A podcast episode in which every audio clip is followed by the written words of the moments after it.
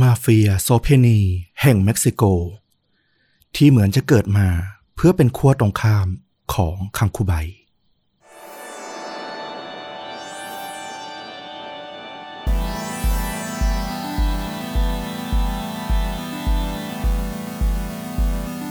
สวัสดีครับสวัสดีครับคาดจริงยิ่งกว่าหนังพอดแคสต์จากช่องโชดูดะอยู่กับต้อมครับแล้วก็ฟลุ๊กครับกับ1เรื่องราวฆาตกรรมสุดเข้มข้นพร้อมการแนะนำภาพยนตร์ที่มีเนื้อหาใกล้เคียงกับเรื่องจริงครับผมวันนี้คุณฟลุ๊กเรียกน้ำย่อยหน่อยซิวันนี้เอาสไตล์ไหนมาให้เรารับฟังกันต้องบอกว่าขอเกาะกระแสหน่อยละกันตอนนี้คนทั้งบ้านทั้งเมืองเลยโอ้โหคังคูไบกันเต็มบ้านเต็มเมืองหาเนื้อหาที่ขอเกาะกระแสเขาหน่อยละกันไม่ใช่เรื่องราวของคังคูไบนะเป็นอีกเรื่องหนึ่งแต่คิดว่ามีรสชาติที่น่าสนใจไม่แพ้กันเลยแล้วเกิดที่อินเดียด้วยหรือเปล่าไม่ใช่เป็นอีกฝั่งหนึ่งของโลกเลยเป็นที่ประเทศเม็กซิโกมีมาเฟียโสเพณีอีกกลุ่มหนึ่งเหมือนกันเรื่องราวใกล้เคียงว่าอย่างนั้นเถอะน่าสนใจน่าสนใจเพราะว่าคังคูไบนี่คือตอนนี้ใครยังไม่ได้ดูนี่ตกเทรนด์เหมือนกันนะผมนี่เป็นคนหนึ่งที่ยังไม่ได้ดูฟลุกก็วิจารณ์ไปแล้วในคลิปไลฟ์เมื่อสุดสัปดาห์ที่ผ่านมาด้วยเอาล่ะบอกก่อนว่าความรุนแรงวันนี้ประมาณระดับไหนต้องบอกว่าความรุนแรงน่าจะอยู่ระดับ3เต็ม5นะสำหรับผมนะผมมองว่ามีความรุนแรงแต่ไม่มีรายละเอียดที่มันถึงขนาดจะเห็นภาพเห็นเนื้อเห็นเลือดขนาดนั้นแต่ก็โอ้โหสะเทือนในความรู้สึกอยู่ดีเหมือนกันคือมีการทารุณกรรมมีการฆาตกรรมแต่ไม่ได้มีดีเทลลงรายละเอียดเพราะฉะนั้นใครที่รับเรื่องประมาณนี้ได้ระดับหนึ่งก็เราฟังได้ตามปกตินะครับเอาล่ะไม่ให้เป็นการเสียเวลาจัดไปครับครับเรื่องราวเนี่ยมันเกิดขึ้นต้องบอกว่าจุดเริ่มต้นเนี่ยมันเกิดขึ้นที่เมืองที่ชื่อฮาริสโกเป็นเมืองทางตะวันตกของประเทศเม็กซิโกนะคือเขามีคำกล่าวว่าเมืองฮาริสโกเนี่ยคือประเทศเม็กซิโกในความหมายที่ว่าเมืองนี้มันเป็นจุดกำเนิดของวัฒนธรรมหลายๆอย่างที่มันเป็นเอกลักษณ์ของประเทศเม็กซิโกทั้งเรื่องของแนวเพลงที่มีชื่อเฉพาะนะเป็นเพลงแนวเม็กซิโกแล้วก็เป็นจุดกำเนิดของพวกกีฬาการขี่ม้าการควบวัวกระทิงการเต้นรำแบบสวมหมวกปีกกว้างที่เรามักจะเห็นพวกชาวเม็กซิกันเนี่ยเขาเต้นกันตลอดถึงเรื่องของเครื่องดื่มอย่างเตกิล่าเนี่ยบริเวณแถบนี้เนี่ยก็เป็นแหล่งเพาะปลูกแหล่งผลิตสำคัญของการทำเตกิล่าด้วยซึ่งเรื่องราวในวันนี้ที่จะเล่าเนี่ยมันมีจุดเริ่มต้น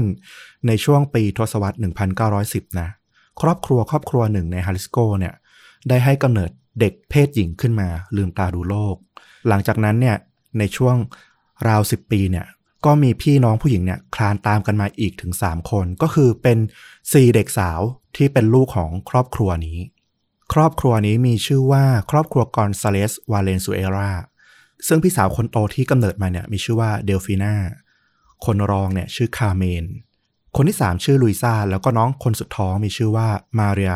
เดเฮซุสพ่อของพวกเธอเนี่ยมีชื่อว่าอิซิโดรตอเรสนะเป็นผู้ชายที่ชอบใช้กำลังมีความป่าเถื่อนแล้วก็ชอบข่มเหงผู้อื่นอาจจะด้วยว่าที่เขาเนี่ยมีอาชีพคล้ายๆเหมือนเจ้าหน้าที่เราไม่แน่ใจว่าเขาเป็นเจ้าหน้าที่ตำรวจเลยหรือเหมือนเป็นแบบอารมณ์อส.ประจำชุมชนนะประมาณนั้นนะคือเขาจะมีหน้าที่คอยขับรถเนี่ยตระเวนดูความเรียบร้อยของชุมชนบวกกับบุคลิกส่วนตัวอย่างที่บอกเนี่ยเขาเป็นคนที่มีเรื่องของอารมณ์ชอบใช้ความรุนแรงเนี่ยทำให้อิซิโดเนี่ยเป็นคนที่แบบมีความรู้สึกแบบเป็นคนกลางๆแล้วก็สร้างศัตรูกับพวกชาวบ้านเอาไว้ทั่วเลยสำหรับบทบาทของความเป็นพ่อแล้วก็เป็นสามีแล้วเนี่ยเขาได้แต่งงานกับหญิงสาวชื่อว่าเบอร์นาร์ดิน่าวาเลนซูเอล่านะซึ่งก็แน่นอนว่าเขาก็ไม่ใช่คนที่แบบขยันทำมาหากินอะไรอะใช้ความชอบบุคลิกส่วนตัวเนี่ยมาเป็นเจ้าหน้าที่ของชุมชนแล้วก็เลยทำให้มีฐานะที่แบบค่อนข้างจะยากจนค่อนข้างลำบากเพราะว่าไม่ได้เป็นคนขยันทำมาหากินอะไรขนาดนั้นเขายังเอาตัวเองเนี่ยเป็นศูนย์กลางด้วยหากลูกสาวของเขาเนี่ยทำตัวอะไรที่มันไม่ถูกใจไม่เข้าตาเนี่ยเช่นแบบว่าลูกสาวไปเอาเครื่องสำอางมาแต่งหน้าทาปากหรือแต่งตัวแบบเหมือนเด็กๆเล่นเงี้ยแต่งตัวแบบอยากเป็นผู้ใหญ่อะไรเงี้ยเขาจะไม่พอใจอิซิโดเนี่ยก็จะพาลูกสาวของเขาเนี่ยลากไปขังไว้ในคุกของชุมชนที่เขาทำงานอยู่ เรียกว่าโอ้โหลงโทษเด็กๆอย่างรุนแรงมากๆแล้วนี่เด็กผู้หญิงแค่อยากแต่งหน้าแต่งตามันก็ธรรมชาติเนาะเป็นคนเผด็จการอ่ะต้องพูดอย่างนี้เลยใช่ใช้คำว่าเผด็จการเนี่ยถูกต้องเลยแล้วก็ด้วยความที่แบบย่ามใจเนาะแบบโอ้โหใครก็มาทำอะไรเขาไม่ได้มีอำนาจมากล้นพ้นเลยในชุมชนนี้ครั้งหนึ่งเนี่ยอิซิโดก็ไปมีเรื่องทะเลาะวิวาทกับชาวบ้านด้วยความโมโหหรืออะไรไม่ทราบได้อะเขาควักปืนมาแล้วก็ยิงชายคนนั้นจนตายเฮ้ยคราวนี้มันก็เกิดความไม่พอใจสิคนในชุมชนก็แบบเฮ้ยปกติแค่แบบมากลางมาแบบข่มอย่างเงี้ยมันก็เกินไปแล้วนะนี่ถึงขนาดใช้อำนาจบาดใหญ่เอาปืนยิงชาวบ้านตายแล้วเหรอชาวบ้านชาวเมืองก็โกรธเลยโมโหมากทั้งศัตรูเก่าศัตรูใหม่หมายที่จะเข้ามาประชาทัณฑ์อิซิโดนะอิซิโดก็บอกโอ้โหไม่ไหวละอยู่ไม่ได้ตัวคนเดียวไม่มีใครช่วยก็เลยหอบลูกหอบเมียหนีตายออกจากฮาริสโกนะออกไปหาเมืองอื่นอยู่อาศัยก็ไปตั้งถิ่นอาศัยอยู่ที่เมืองที่ชื่อว่าซานฟรานซิสโกเดลรินคอนนะก็ห่างออกมาจากฮาริสโกเนี่ยค่อนข้างไกลพอประมาณซึ่งชาวบ้านเนี่ยเขาจะเรียกเมืองแห่งนี้ว่าซานปานโชตั้งอยู่ในรัฐกัวนาฮัวโตก็อยู่ทางตอนเหนือของเม็กซิโกซิตี้เนี่ยราวๆประมาณ200ไมล์ต้องบอกว่าตอนที่ย้ายมาตั้งถิ่นฐานที่ซานบานโตแล้วเนี่ยเดลฟิน่าพี่สาวคนโตของครอบครัวเนี่ยก็เริ่มเป็นสาวละเธอเนี่ยผ่านเห็นความยากจนของครอบครัวเห็นความยากลำบากเห็นการกระทำของพ่อนำมาซึ่งความลำบากของทั้งแม่ของทั้งตัวเธอของทั้งน้องสาวไม่มีใครได้อะไรเลยมีแต่ความอดอยากปากแห้งไม่มีเงินเก็บ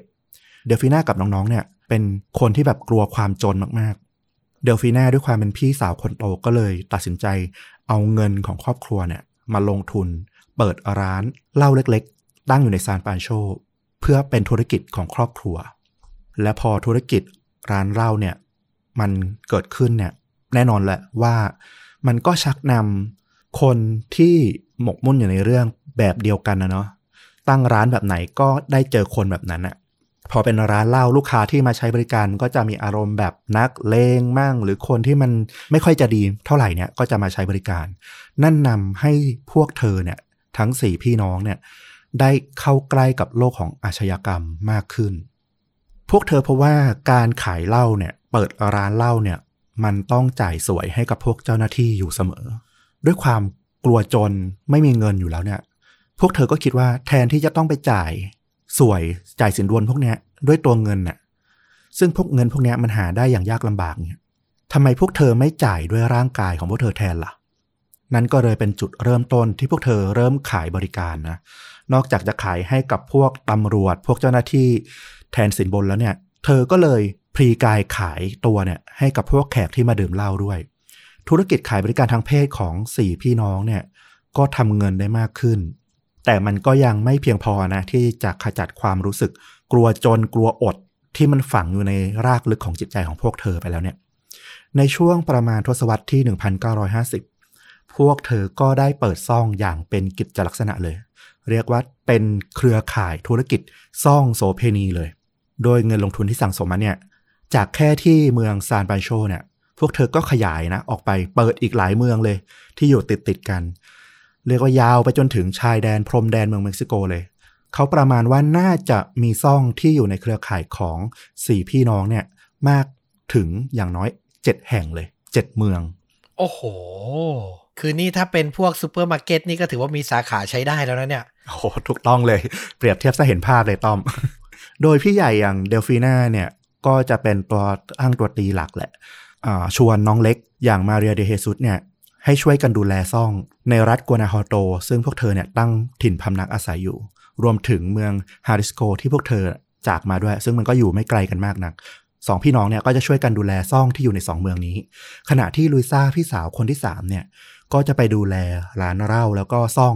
ที่อยู่บริเวณพรมแดนเม็กซิโกประมาณช่วงปลายทศวรรษที่1950เนี่ยระหว่างที่ซ่องโสเภณีทั้งหลายเนี่ยมันกำลังแบบไปได้ดีเนี่ยคาเมนพี่คนรองก็ได้เสียชีวิตไปด้วยโรคมะเร็งซะก่อนก็ทำให้เหลือพี่น้องเนี่ยแค่3สาวเท่านั้นทั้ง3สาวก็ช่วยกันขยายกิจการนะดูแลกิจการนอกจากนี้เนี่ยพวกเธอยังไปเซ้งกิจการ บาร์เหล้าในฮาริสโกเมืองที่พวกเธอเกิดแล้วก็เติบโตมาเนี่ยจากชาย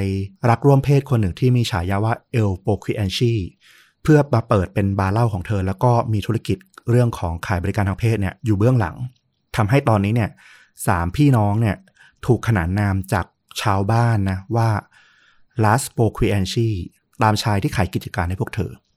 ซึ่งคำว่า Las Poquianchis เนี่ยมันไปหาความหมายในภาษาสเปนเนี่ยมันไม่มีนะในภาษาเม็กซิโกเม็กซิกันเนี่ยไม่มีนะ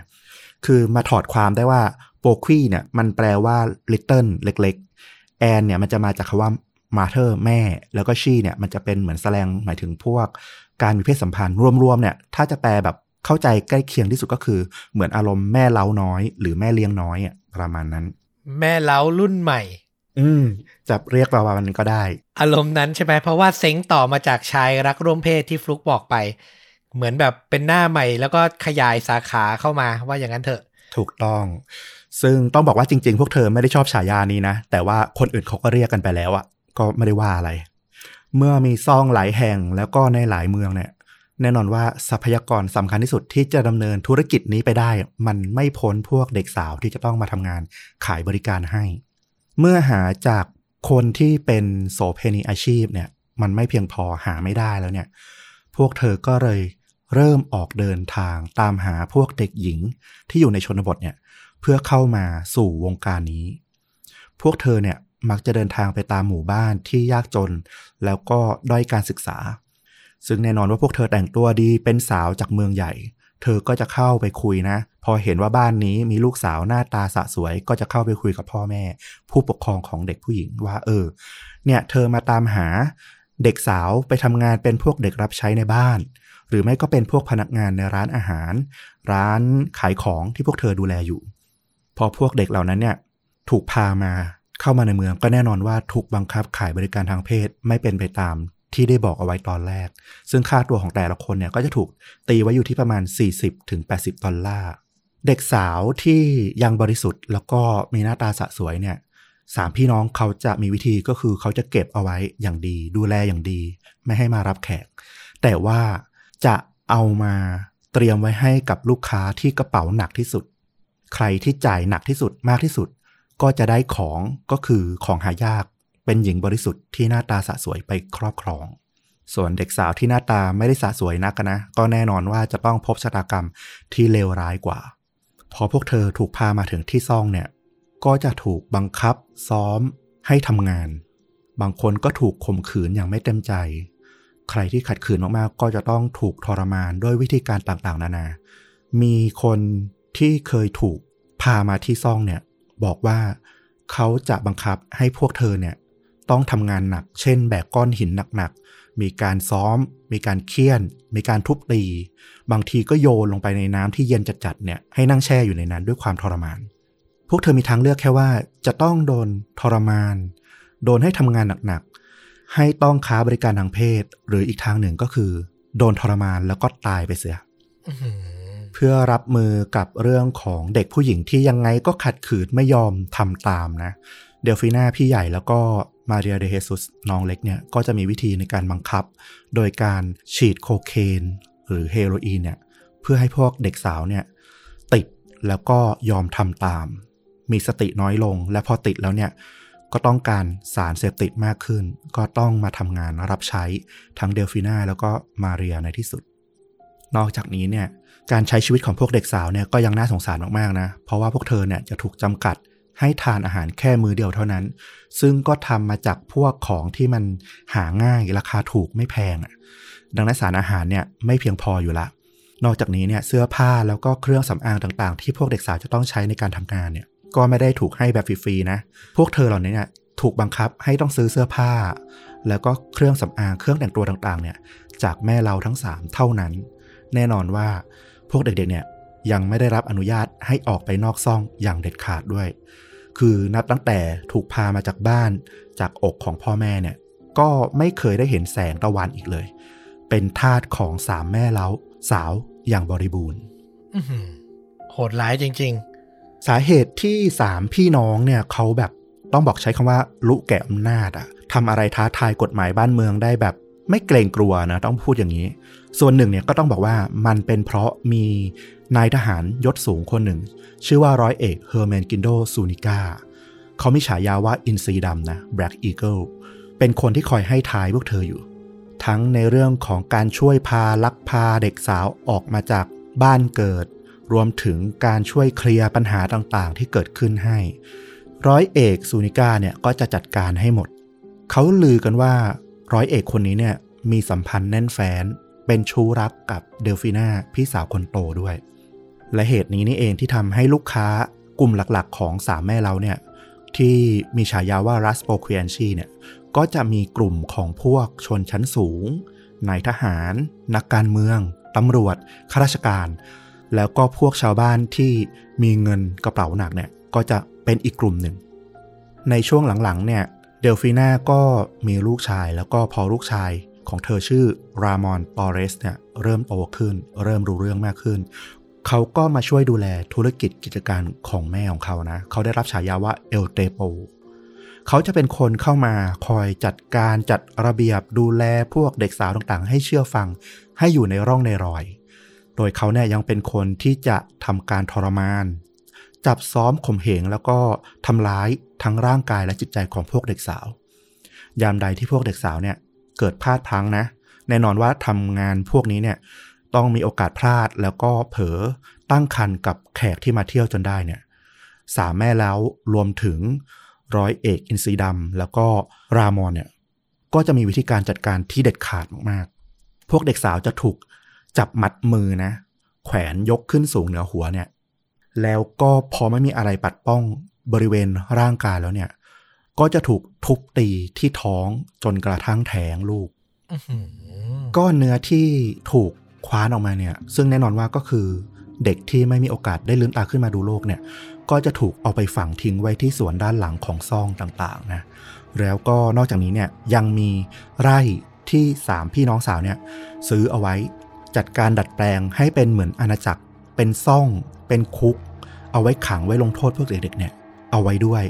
ไร่แห่งนี้เนี่ยมีชื่อว่า Rancho El Ángel แปลจากภาษาสเปนก็คือไร่แห่งนางฟ้าไร่ของนางฟ้านะโอ้โหฟังนี้ก็คือมันต่างจากความเป็นจริงแบบที่มันเป็นเหมือนนรกบนดินของพวกเด็กสาวซะมากกว่าเขาบอกว่าถ้ามีพวกเด็กโสเภณีคนไหนเนี่ยที่ป่วยหนักไม่ว่าจะเป็นโรคทางเพศสัมพันธ์หรืออดอยากจากการขาดสารอาหารเพราะอาหารที่ให้เนี่ยแค่มื้อเดียวแล้วก็สารอาหารน้อยมากแล้วเนี่ยพอป่วยขึ้นมาเนี่ยพวกเธอเนี่ยจะไม่มีสิทธิ์ได้พบหมอหรือได้รับยาใดๆทั้งสิ้นพวกเธอเนี่ยจะถูกพาไปขังไว้ในห้องแล้วก็ทิ้งเอาไว้ให้อดอาหารจนตายไปเองถ้ารอดมาได้ก็มาทำงานต่อแต่ถ้าเป็นหนักไม่หายป่วยแล้วก็ไม่ยอมตายสักทีพวกผู้คุมเนี่ยก็จะสั่งให้พวกผู้หญิงเด็กผู้หญิงคนอื่นๆเนี่ยที่อยู่ในที่เดียวกันเนี่ยให้ใช้ท่อนไม้เนี่ยช่วยกันรุมตีจนกว่าเด็กคนนั้นเนี่ยจะตายโอ้นี่มันเกินที่มนุษย์จะอยู่ได้จริงๆอ่ะอยู่ไปก็ไม่เห็นอนาคตแถมป่วยก็ไม่มีการดูแลโอ้โหดร้ายจากนั้นเนี่ยแน่นอนว่าศพทั้งหลายเนี่ยรามอนแล้วก็ร้อยเอกซูนิก้าเนี่ยก็จะใช้ลูกน้องนะให้เอาศพพวกเด็กสาวเหล่านี้เนี่ยไปเผาทำลายไม่ให้มีหลักฐานเหลือบางครั้งก็เอาไปขุดฝังไว้ในที่รกร้างนะในไร่ของพวกเขาเนี่ยโดยแน่นอนว่าไม่มีการประกอบพิธีทางศาสนาใดๆทั้งสิ้นไม่เพียงแต่พวกเด็กสาวที่เป็นเหยื่อนะที่ถูกบังคับให้มาขายตัวเท่านั้นที่เป็นเหยื่อพวกแขกกระเป๋าหนักที่ไม่มีที่มาที่ไปไม่มีชื่อเสียงเนี่ยหากถือเงินสดมาล่อตาล่อใจเป็นก้อนใหญ่ๆเนี่ยเดินเข้ามาใช้บริการเนี่ยหลายคนไม่ได้ออกจากซ่องนั้นไปนะแต่จะถูกฆ่าชิงเงินแล้วก็ทำลายศพเช่นกันความที่แบบเรียกว่ายามใจมากๆพอมีทหารใหญ่เนี่ยคอยคุ้มหัวจะฆ่าแขกฆ่าเด็กก็ไม่มีใครที่รอดมีข่าวหลุดรอดออกไปนอกซ่องนอกไร่ที่พวกเขาดูแลอยู่ได้ในปี 1963 รามอน ตอเรสนะลูกชายของเดลฟีน่าก็ห่างกาจนถึงกล้าไปมีเรื่องกับตำรวจที่เป็นตำรวจของเมืองฮาริสโกเนี่ยเขามาเที่ยวที่ซ่องแล้วก็คงมีปากมีเสียงกันอาจจะไม่ยอมจ่ายค่าบริการก็ทะเลาะกันรามอนเนี่ยมั่นใจมากว่าอยู่ในที่ของเขาเองยังไงก็ไม่มีอะไรเกิดขึ้นแต่คราวนี้เป็นคราวเคราะห์ชะตาขาดของรามอนเพราะว่าตำรวจคนนั้นเนี่ยเกิดฉุนเฉียวแล้วก็เอาปืนยิงรามอนตายในซ่องนั่นเองก่อนที่จะหนีออกมา ตำรวจเมืองฮาริสโกนะพอทราบเรื่องก็เข้ามาทำการตรวจสอบนะโอเคพยายามปิดข่าวแล้วก็สั่งปิดสถานบริการของเดลฟีน่าของรามอนเพื่อไม่ต้องรับผิดชอบต่อการตายของรามอนให้เป็นไปว่ามันเป็นเรื่องของธุรกิจผิดกฎหมายตำรวจมาสั่งปิดมาทำอย่างถูกต้องเดลฟีน่าแม่ของรามอนพอรู้ข่าวการตายของลูกชายแล้วยังเรื่องของธุรกิจที่ถูกตำรวจสั่งปิดอีกก็แค้นใจมากๆนะว่าทำไมถึงมาฆ่าลูกชายของเธออย่างนี้ก็ไปร้องขอให้ร้อยเอกซูนิก้าเนี่ยชูรักของเธอเนี่ยช่วยล้างแค้นให้กับรามอนร้อยเอกซูนิก้าก็พาลูกน้องไปนะไปตามล่าตำรวจคนนั้นเนี่ยที่ลงมือฆ่ารามอนไปตามจับจนเจอแล้วก็ลากกลับมาที่ซ่องที่ถูกสั่งปิดไปนั่นนะซึ่งเป็นที่เดียวกับที่รามอนถูกฆ่าตายเนี่ยแล้วก็จับยิงทิ้งตายในซ่องนั่นเองอย่างไรก็ดีนะเรื่องนี้ก็ถูกลบเลือนไปในที่สุดพอตำรวจเนี่ยจำนวนไม่น้อยเลยที่เป็นตำรวจอยู่ในบัญชีรับสินบนจากสามแม่เล้าแน่นอนว่านอกจากจะไม่มีใครมาแจ้งเอาความเอาผิดแล้วเนี่ยจากอาชญากรรมที่พวก Las Poquianchis ก่อนเนี่ยถ้ามีโสเภณีหรือเด็กที่หนีออกมาจากซ่องได้เนี่ยไปแจ้งตำรวจก็จะถูกตำรวจพวกนี้แหละพาตัวกลับมายังไร่นรกของสามแม่เล้าจนได้เรียกว่าโอ้โหชะตาชีวิตของเด็กคนหนึ่งอ่ะขนาดหนีรอดไปแล้วก็ยังไม่พ้นเงื้อมมือของสามแม่เล้าแห่งนรกเหล่านี้นะคือมันถักทอกันเป็นเครือข่ายแล้วมันกลายเป็นอำนาจมืดที่มันครอบงำทั้งเมืองทั้งประเทศไปเลยนะเนี่ยเราจะใช้คำนั้นก็ได้อ่ะอันนี้น่ากลัวจริงๆแล้วเรื่องราวที่มันเป็นจุดเปลี่ยนสำคัญนะก็เกิดขึ้นหลังจากการตายของรามอนได้ประมาณ1ปีนั่นก็คือในเดือนมกราคมปี1964มีเด็กโสเภณีคนหนึ่งชื่อว่าออเทกาเธอเนี่ยหนีตายจากไร่นางฟ้าเนี่ยออกมาหลังจากที่พบว่ากำแพงส่วนหนึ่งของไร่เนี่ยมันเกิดซุดแล้วมันมีรูแค่พอดีให้แบบมุดตัวออกไปได้เท่านั้นร้อยเอกซูนิก้ากับพวกเนี่ยพอรู้ว่ามีเด็กสาวหายตัวไปก็รีบออกตามหาเลยนะแต่ก็โชคดีว่าไอ้บริเวณไร่เนี่ยมันอยู่ในชนบทที่มันค่อนข้างจะมีต้นไม้ครึ้มเนาะทำให้ออเทกาเนี่ยสามารถซ่อนตัวแล้วก็หนีรอดออกมาได้แต่อย่างไรก็ตามเธอก็ยังไม่มีที่ไปนะเพราะว่าจะกลับไปที่บ้านเกิดไปหาครอบครัวพวกนี้เนี่ยก็รู้ดีว่าบ้านเธออยู่ที่ไหนครอบครัวเธออยู่ที่ไหนเธอก็เลยรีบพาแม่ของเธอนะหนีไปยังอีกเมืองหนึ่งแล้วพอหลังชนฝาจนที่ว่ายังไงก็คงหนีไม่รอดเงื้อมือของแก๊งนี้แน่ๆเธอก็เลยเสี่ยงดวงครั้งสุดท้ายใช้ดวงที่เหลือทั้งชีวิตไปแจ้งความกับตำรวจให้ช่วยคุ้มครองโชคดีอีกว่าวันนั้นร้อยเวรคนที่รับเรื่องจากออเทกาเนี่ยเป็นนายตำรวจที่ไม่ได้อยู่ในเครือข่ายของพวก Las Poquianchis นะของสามแม่เล้าพอได้รับทราบพฤติกรรมชั่วช้าของพวกซ่องธุรกิจมืดเหล่านี้เนี่ยรวมถึงร้อยเอกซูนิก้าที่คอยคุ้มหัวอยู่เนี่ยตำรวจในเมืองกัวนาโฮโตเนี่ยก็รวมกำลังกันเข้าทลายซ่องของเดลฟีน่าแล้วก็มาเรียเดเฮซุสรวมถึงบุกไปที่ไร่นางฟ้าของทั้งสามแม่เล้าด้วยในวันที่14มกราคมปี1964ตอนที่บุกไปจับเนี่ยเดลฟีน่าเนี่ยยังสวมชุดคลุมสีดำนะที่ไว้ทุกข์ให้กับลูกชายของเธออยู่เลยพวกชาวบ้านแล้วก็พวกนักข่าวนะพอทราบว่ามีการบุกทลายซ่องก็ตามมาดูนะชาวบ้านหลายคนก็ทราบดีอยู่แล้วว่าซ่องของพวกโบควีนชีเนี่ยมันเลวร้ายขนาดไหนเนี่ยก็ตามมาดูนะว่าตำรวจจะบุกทลายได้จริงหรือเปล่าก็ตามมาอยู่นอกไร่ของนางฟ้าเนี่ยเขาบอกว่าเสียงกลด่าสาปแช่งของพวกชาวบ้านชาวเมืองเนี่ยลอยเข้ามาถึงด้านในไร่เลยทีเดียวคือคนมารอดูเยอะมากเดลฟีน่ากับน้องสาวคนเล็กนะก็ยังไม่ยอมนะโวยวายใส่พวกตำรวจที่มาจับว่าพวกเธอประกอบธุรกิจที่ไม่ได้ทำร้ายใครธุรกิจถูกกฎหมายทั้งนั้นมาจับเธอได้ยังไงกล้าพูดจังเลยแต่ว่าสุดท้ายมันก็จำนนด้วยพยานหลักฐานนะเพราะว่าพอตำรวจบุกเข้าไปในไร่เนี่ยก็ไปพบพวกเด็กผู้หญิงที่ถูกขังถูกทรมานเนี่ยหลายสิบคนเลยพาตัวช่วยกันออกมาได้แล้วเด็กสาวเหล่านี้นี่แหละที่ชี้ไปที่ลานโล่งๆแล้วก็บอกว่ามีพวกเพื่อนๆของพวกเธอเนี่ยถูกฝังเอาไว้บริเวณนั้นพวกคนงานในไร่เนี่ยก็ถูกตำรวจนะบังคับให้ขุดบริเวณพื้นดินเหล่านั้นเนี่ยขึ้นมาสิ่งที่พบเนี่ยน่าตกใจอย่างมากเลยเพราะว่ามันคือร่างที่กำลังเน่าเปื่อยแล้วก็บางส่วนเนี่ยเน่าจนเหลือแต่กระดูกไปละ กลิ่นเหม็นเนี่ยมันคละคลุ้งชวนเวียนหัวมากๆมันมีทั้งศพของผู้ชายของผู้หญิงรวมถึงทารกยิ่งขุดก็ยิ่งเจอกว่าจะรวบรวมจนได้เนี่ยครบเนี่ยก็เสียเวลาไปนานเลยหลายชั่วโมงปรากฏว่าพบศพไปจำนวนมากถึง91ศพด้วยกันเกือบ100ถูกต้องแม้ว่าน้องสาวคนที่3นะลุยซ่าจะไปดูแลกิจการอยู่อีกเมืองนึงแล้วก็พอทราบข่าวพี่สาวแล้วก็น้องสาวของตัวเองเนี่ยถูกจับละก็ซ่อนตัวเก็บตัวเงียบแต่ว่าปรากฏว่าข่าวมันก็กระพือดังไปทั่วเม็กซิโกเลยนะโอ้โหคนเม็กซิโกเนี่ยโกรธแค้นต่างออกมาบอกว่าถ้าเจอตัวจะรุมประชาทัณฑ์ลุยซ่าที่อยู่ข้างนอกคุกอยู่คนเดียวอ่ะก็กลัวแล้วว่าเธอจะเป็นอันตรายจากพวกสารเตี้ยหรือเปล่าอย่างเงี้ยไปมอบตัวกับตำรวจอาจจะปลอดภัยกว่าเธอก็เลยแอบย่องไปมอบตัวกับตำรวจที่เม็กซิโกซิตี้หลังจากที่พี่สาวแล้วก็น้องสาวเธอเนี่ยถูกจับได้ประมาณ1สัปดาห์แต่ว่าผู้พิพากษาในเมืองเม็กซิโกซิตี้เนี่ยก็บอกว่าหลักฐานที่เชื่อมโยงเกี่ยวกับอาชญากรรมของเดลฟีน่าแล้วก็มาเรียที่เมืองฮาริสโกแล้วก็เมืองบริเวณนั้นเนี่ยมันไม่ได้สาวมาถึงตัวของลุยซ่านะก็เลยปล่อยเธอออกไปแต่ว่าก็ไม่รอดนะสุดท้ายตำรวจที่อยู่ในอีกเมืองเนี่ยซึ่งเกี่ยวข้องเนี่ยก็มาตามจับลุยซ่าเข้าคุกจนได้เหมือนกันในการขึ้นศาลเนี่ยก็มีการเรียกตัวอดีตโสเภณีหลายสิบคนเลยเพื่อมาขึ้นให้การทุกคนก็บอกว่า3พี่สาวน้องสาวเนี่ยใช้ทั้งกำลังบังคับข่มขืนก่อฆาตกรรมขู่เข็นต่างๆนานาพวกเธอเหล่านี้เนี่ยเหมือนกับพวกที่หลุดมาจากนรกเหมือนพวกที่นับถือซาตานคือความเลวร้ายอ่ะประมาณนั้นนะนอกจาก3พี่น้องสาวแล้วเนี่ยมันยังมีขบวนการที่เกี่ยวข้องเนี่ยเป็นเจ้าหน้าที่ในท้องถิ่นเจ้าหน้าที่รัฐที่รับสวยสินบนทำการทุจริตอีกหลายคนเลยทีเดียวเขาบอกว่าในศาลมันเต็มไปด้วยความวุ่นวายอ่ะเพราะว่า3พี่น้องเองเนี่ยก็ไม่ใช่ผู้หญิงที่แบบเป็นพวกผู้ดีอยู่ละโอ้โหก็ต่อปากต่อคำด่าทอกันจนศาลเนี่ยวุ่นวายกันไปหมดสุดท้ายผู้พิพากษาก็ว่าไปตามหลักฐานนะมันมัดตัวแน่นอยู่ละก็ตัดสินให้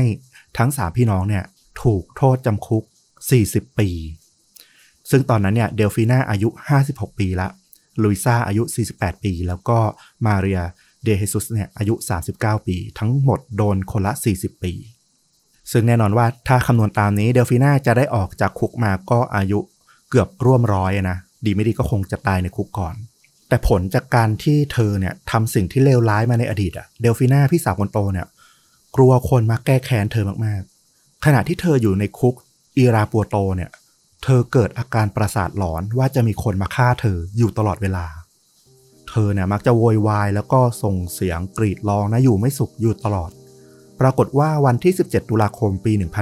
1968หลังที่เธอติดคุกมาได้ประมาณ4ปีเนี่ยช่างก่อสร้างที่มาซ่อมแซมหลังคาของคุกอิราโปโตเนี่ยก็ให้การกับผู้คุมในตอนหลังนะว่าพวกเขาเนี่ยได้ยินเสียงกรีดร้องของเดลฟีน่า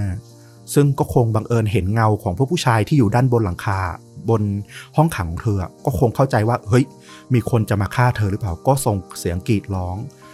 พวกช่างที่มาซ่อมแซมเนี่ยก็ถือถังปูนจะไปเทอยู่เนี่ยก็ได้ยินเสียงผู้หญิงร้องก็เลยชะโงกลงไปดูในช่องที่มันทะลุลงไปข้างล่างเนี่ยไปดูว่ามันเกิดอะไรขึ้นปรากฏว่าช่างเผลอทำถังปูนหลุดมือและไอ้ถังปูนเนี้ยพอเหมาะพอเจาะร่วงลงใส่ศีรษะของเดลฟีน่าจนถึงแก่ความตายโอ้โหอะไรมันจะพอเหมาะพอเจาะได้ขนาดนั้นน่ะคือใครบอกว่าเวรกรรมไม่มีจริงแต่ฟังอันนี้เนี่ยเหมือนจะแบบว่าเวรกรรมมาเอาชีวิตเธอก่อนเวลาอันควรด้วยนะแทนที่จะได้ติดคุกยาวๆนั่นก็ทำให้เดลฟีน่าพี่สาวคนโตก็เสียชีวิตนะในวัย60ปีในคุกนั่นเองส่วนลุยซ่าพี่สาวคนที่3เนี่ยหลังจากจำคุกมาได้20ปีเธอก็ป่วยกระสอบกระแสะเนี่ยแล้วก็เสียชีวิตเพียงลำพังในห้องขังของเธอในวันที่19พฤศจิกายนปี1984แต่กว่าเจ้าหน้าที่เรือนจำจะมาพบศพนะก็คือในอีก1วันให้หลังไปละคือไม่รู้ว่าเธอตายเหมือนเวรกรรมอีกละเธอไม่ได้ตายไปแบบสงบนะเพราะว่ากว่าจะมาเจอศพอีก1วันให้หลังปรากฏว่าศพของเธอตอนที่มาพบเนี่ยถูกหนูหลายสิบหลายร้อยตัวในคุกเนี่ยกัดแทะจนยับเยินน่าสยดสยองอย่างมากเลยลุยซ่าก็จบชีวิตตามไปนะในวัย68ปีด้านน้องสาวคนสุดท้องอย่างมาเรียเดเฮซุสเนี่ยก็ได้รับโทษจำคุกครบตามที่ได้รับโทษ ก็ได้รับการปล่อยตัวมาแต่ว่าข่าวคราวของเธอเนี่ยก็เงียบหายไปไม่มีใครทราบว่าชะตากรรมของเธอเป็นยังไงมีเพียงแต่เรื่องราวเป็นข่าวลือว่าระหว่างที่เธอติดคุกเนี่ยเธอได้ไปพบกับชายสูงอายุคนหนึ่งวัย64ปีแล้วก็พบรักกันหลังจากที่ออกมาจากคุกเนี่ยเธอก็เลยแต่งงานกับผู้ชายคนดังกล่าวแล้วก็ชีวิตก็ไม่ได้สวยงามเท่าไหร่นะชีวิตค่อนข้างยากลำบากเลยทีเดียวเพราะว่าเป็นผู้สูงอายุที่ติดคุกมายาวนานออกมาก็ทำมาหากินอะไรไม่ได้ละเธอก็น่าจะเสียชีวิตในช่วงประมาณกลางๆทศวรรษที่1990ก็แก่ตายไปถือว่าเสียชีวิตค่อนข้างดีสุดในบรรดาพี่น้องทั้ง3คนนะแต่ที่น่าสงสัยมากๆก็คือชะตากรรมของร้อยเอกซูนิก้านะร้อยเอกอินซีดำเนี่ยไม่แน่ใจไม่มีการกล่าวถึงเหมือนกันว่าเขาถูกจับแล้วถูกตัดสินอะไรไหมเราหาข้อมูลยังไม่เจอแต่ก็เป็นไปได้ว่าถ้าไม่ถูกจับตัดสินก็อาจจะด้วยความที่เขาเป็นนายทหารเนอะในเม็กซิโกยุคนั้นเนี่ยทหารก็ครองอำนาจใหญ่ก็อาจจะรอดตัวไปได้อันนี้เราไม่แน่ใจเหมือนกันนะไม่รู้เหมือนกันว่าสุดท้ายแล้วเขาเป็นยังไงอาจจะได้รับผลกรรมในทางอื่นเราก็ไม่ทราบแม่กำลังจะถามถึงพอดีเลยนายตำรวจคนนี้เพราะว่าต้องพูดตรงๆว่ามีส่วนสำคัญมากไม่แพ้ตระกูล3พี่น้องนั่นเลยนะสำหรับเราเพราะถ้าไม่มีอำนาจเขาหนุนหลังเนี่ยความโหดร้ายแบบนี้มันคงไม่เกิดขึ้นน่ะก็อาจจะเป็นซ่องทั่วไปที่ไม่ได้รุนแรงขนาดนี้อ่ะไม่ได้อหังการขนาดนี้ใช้คำนี้ดีกว่าหรืออาจจะถูกจับถูกปิดไปตั้งแต่แรกๆแล้วอ่ะไม่สามารถก่ออาชญากรรมได้รุนแรงขนาดนี้หรอกเนาะจริงซึ่งมันมีเรื่องราวต่อจากนั้นอีกนิดหนึ่งก็คือในปี 2002 บริเวณไร่นางฟ้าเนี่ยซึ่งมันก็กลายเป็นของรัฐไปเรียบร้อยแล้วนะถูกยึดไปละเขาก็ได้มีการปรับปรุงพัฒนาพื้นดินเนี่ยให้เป็นที่อยู่อาศัยใหม่ปรากฏว่าคนงานที่ขุดก่อสร้างเนี่ยไปพบศพเพิ่มอีก20ศพนะในบริเวณดังกล่าวก็เชื่อว่าน่าจะมาจากเหตุการณ์ของ3พี่น้องเนี่ยที่แบบขุดมาไม่หมดในตอนนั้นนะเนาะนั่นเท่ากับว่าเหยื่อที่พบศพนะอาจจะมากถึง110กว่าศพเลยทีเดียวแล้วนี่ยังไม่นับแบบที่ไม่พบศพที่ถูกเผาทำลายหรืออาจจะไปฝังไว้ที่อื่นที่ยังไม่เจอเนี่ยไม่รู้ว่าเฉพาะเคสนี้เนี่ยมีคนตายจากพวกเธอทั้ง3คนเนี่ยไปมากถึงขนาดไหนซึ่งหลายปีต่อมาเนี่ย Guinness World Record เนี่ยนะที่บันทึกสถิติโลกเนี่ยก็ได้ระบุว่า3พี่น้องเนี่ย Poquianchis เนี่ยเป็นกลุ่มที่มีความสัมพันธ์เราไม่แน่ใจว่ามันจะต้องใช้คำไหนกลุ่มที่มีความสัมพันธ์เกี่ยวดองกันอ่ะที่เป็นฆาตกรที่มีเหยื่อมากที่สุดในโลกก็คือเป็นตระกูลเครือญาติพี่น้องที่ฆ่าคนไปเยอะสุดในโลกพูดอย่างนั้นถูกต้องเลยใช้คำได้ถูกต้องที่สุดเป็นสถิติที่ไม่ควรเกิดขึ้นจริงๆคือสำหรับเรา